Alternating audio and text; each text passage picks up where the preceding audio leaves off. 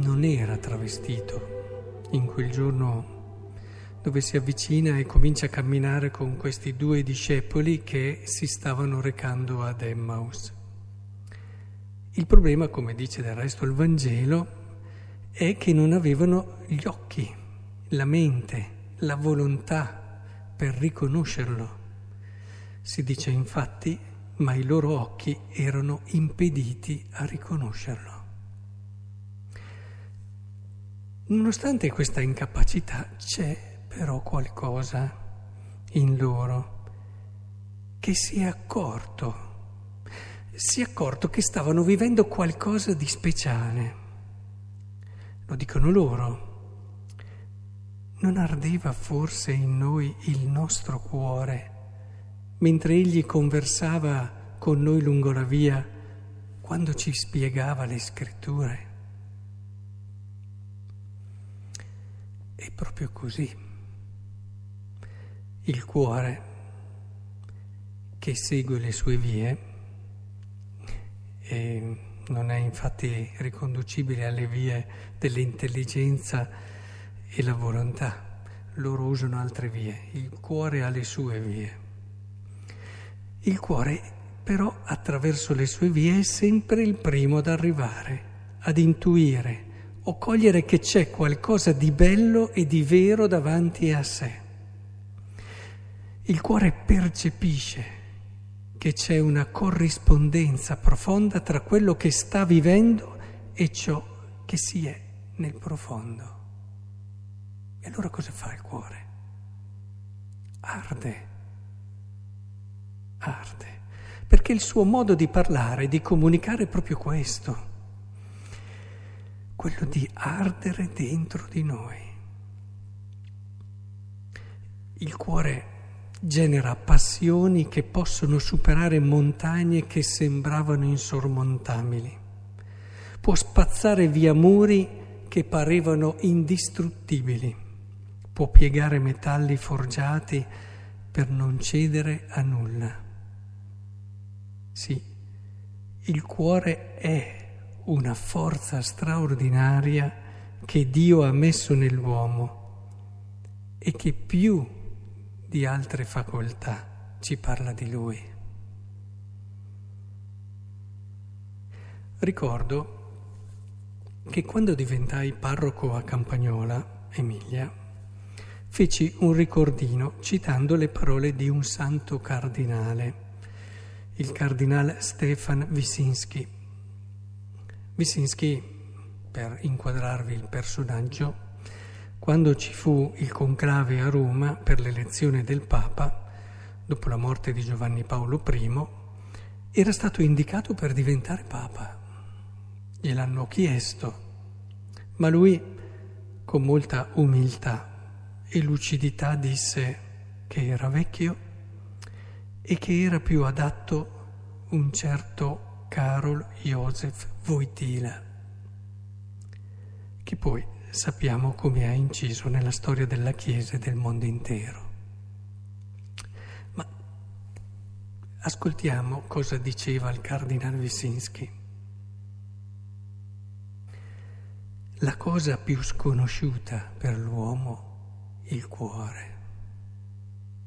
Così bello che Dio lo cerca così potente che può resistere all'amore dell'Onnipotente, così fragile che più di una debolezza lo piega, così pazzo che può distruggere tutta la felicità e in ogni ordine, così fedele che non riesce a scoraggiarlo neppure una perfida infedeltà, così ingenuo che si lascia prendere dalla dolcezza, così grande che porta in sé tutte le contraddizioni e questo quasi in ogni uomo e questo quasi in un batter d'occhio. Ma l'uomo è cento volte più eccezionale perché riesce a guidarlo. E Dio? Solo lui conosce le strade per arrivare al cuore più nascosto e per questo nella croce l'uomo ha aperto il cuore di Dio per conoscere i suoi pensieri.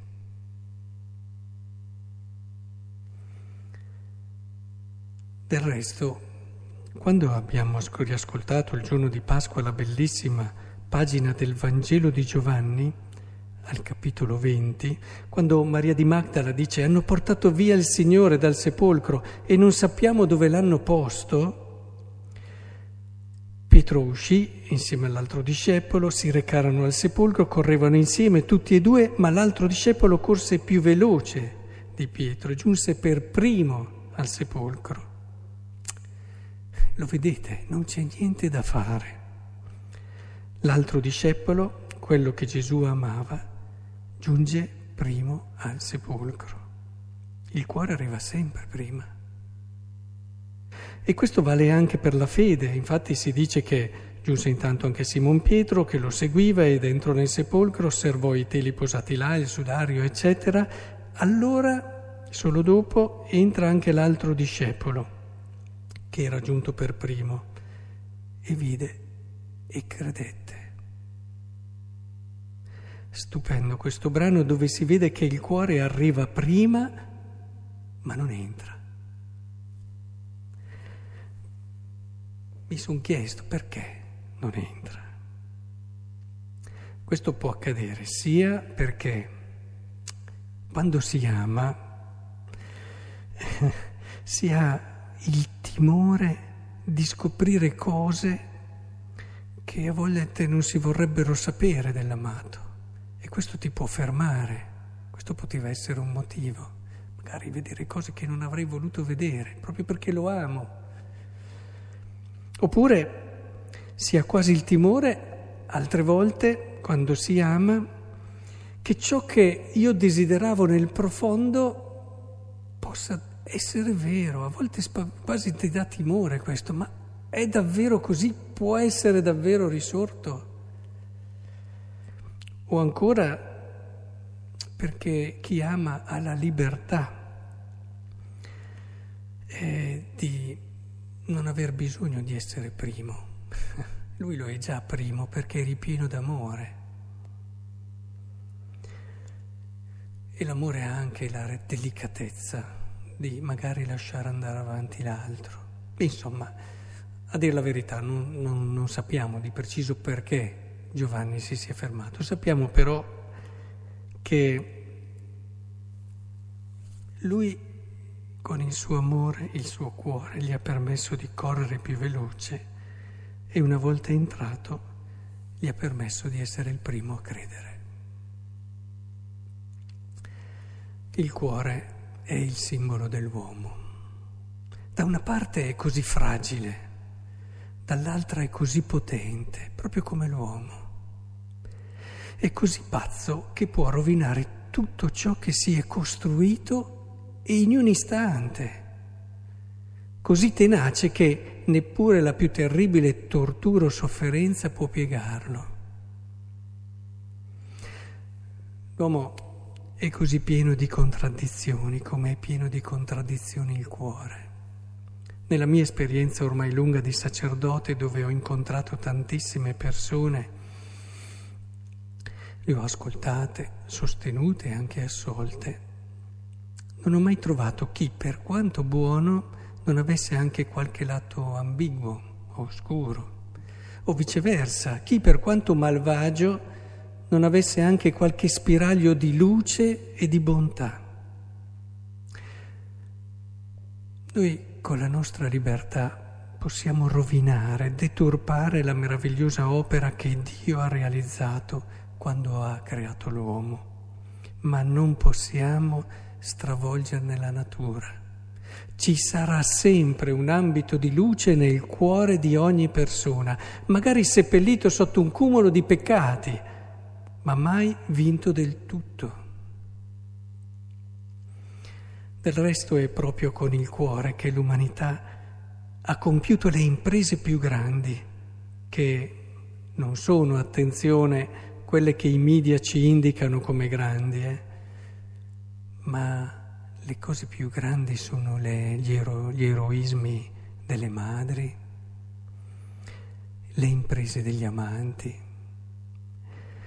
le follie di chi dà la vita per amore.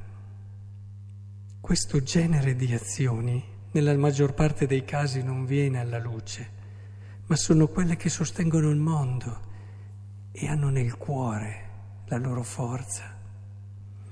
Quando si guarda un edificio bellissimo ci si ferma ad osservare questo o quell'altra realizzazione architettonica, i colori, le funzionalità, eccetera. Ma non sempre si pensa che tutto questo è sostenuto da fondamenta che non si vedono, ma che rendono possibile tutto ciò che appare. Così anche il mondo. Vi sono eventi, notizie che riempiono eh, telegiornali, le menti degli uomini, li sorprendono, li emozionano, li spaventano, ma tutto questo è possibile perché nel mondo ci sono tanti cuori che nonostante tutto continuano ad amare. Il mondo è sostenuto da questa follia collettiva, questa follia che si chiama amore. Sì, perché il cuore non ragiona secondo la logica del merito e neppure secondo quella dello scambio. Non gli appartengono. Il cuore, infatti, comprende le parole di Gesù che racconta di quel padre che nonostante il figlio lo avesse ferito, umiliato, rimane sulla porta sperando che prima o poi ritorni e quando lo vede gli corre incontro pieno di gioia e fa festa. Sì, il cuore lo comprende. Il cuore comprende il pastore che va a cercare la pecorella smarrita, magari perché è sbadata, indisciplinata, ingenua, lasciando le 99 che non si erano perse nella loro fedeltà. Il cuore comprende la parabola degli operai assunti ad orari diversi, ai quali alla fine della giornata viene dato indistintamente un denaro dal padrone perché il cuore capisce che questo padrone padre ama fare così, ama dare gioia. Il cuore capisce perché un Dio infinitamente potente ed eterno decide di creare il mondo con al centro un essere capace di libertà e quindi capace di amare, anche se questo vorrà dire tradimenti, delitti e altre cose atroci che la libertà usata male ha seminato nella storia. Il cuore capisce perché dopo tanti peccati, tradimenti, bestemmie da parte dell'uomo, Dio decide di mandare il suo amato figlio sapendo che sarebbe stato torturato e ucciso. Sì, tutte queste cose il cuore le comprende. La mente invece fa fatica, perché tutto questo non è logico e la mente ragiona così. La volontà a sua volta si arena dietro al concetto umano di giustizia e si ribella dinanzi a questa gratuità che scardina alla radice il do ud des. Io do affinché tu dia, che è alla base dello scambio giusto volontà fa fatica, dice, eh, ma non è giusto. Il cuore invece, nella sua follia, comprende. Sì, se vogliamo capire questo mondo, se non vogliamo chiuderci in un circolo vizioso di lamentele, scuotimenti di testa, di sterili sofferenze, perché questo mondo va a rotoli, Dobbiamo dare più spazio al cuore, rinforzandoli, rinforzandolo, dandogli motivi di gratitudine, rivitalizzarlo attraverso qualche sorpresa, entusiasmarlo, aiutandolo a rimettersi in gioco, a ricominciare, proprio come ricordavamo nel triduo pasquale. Solo così cominceremo a comprendere perché Dio continui ad amare questo mondo e nonostante tutto sia sempre dalla parte dell'uomo. Non a caso gli occhi dei due discepoli si sono aperti nello spezzare il pane. L'Eucaristia non si può comprendere se non si entra nella follia di Dio per l'uomo.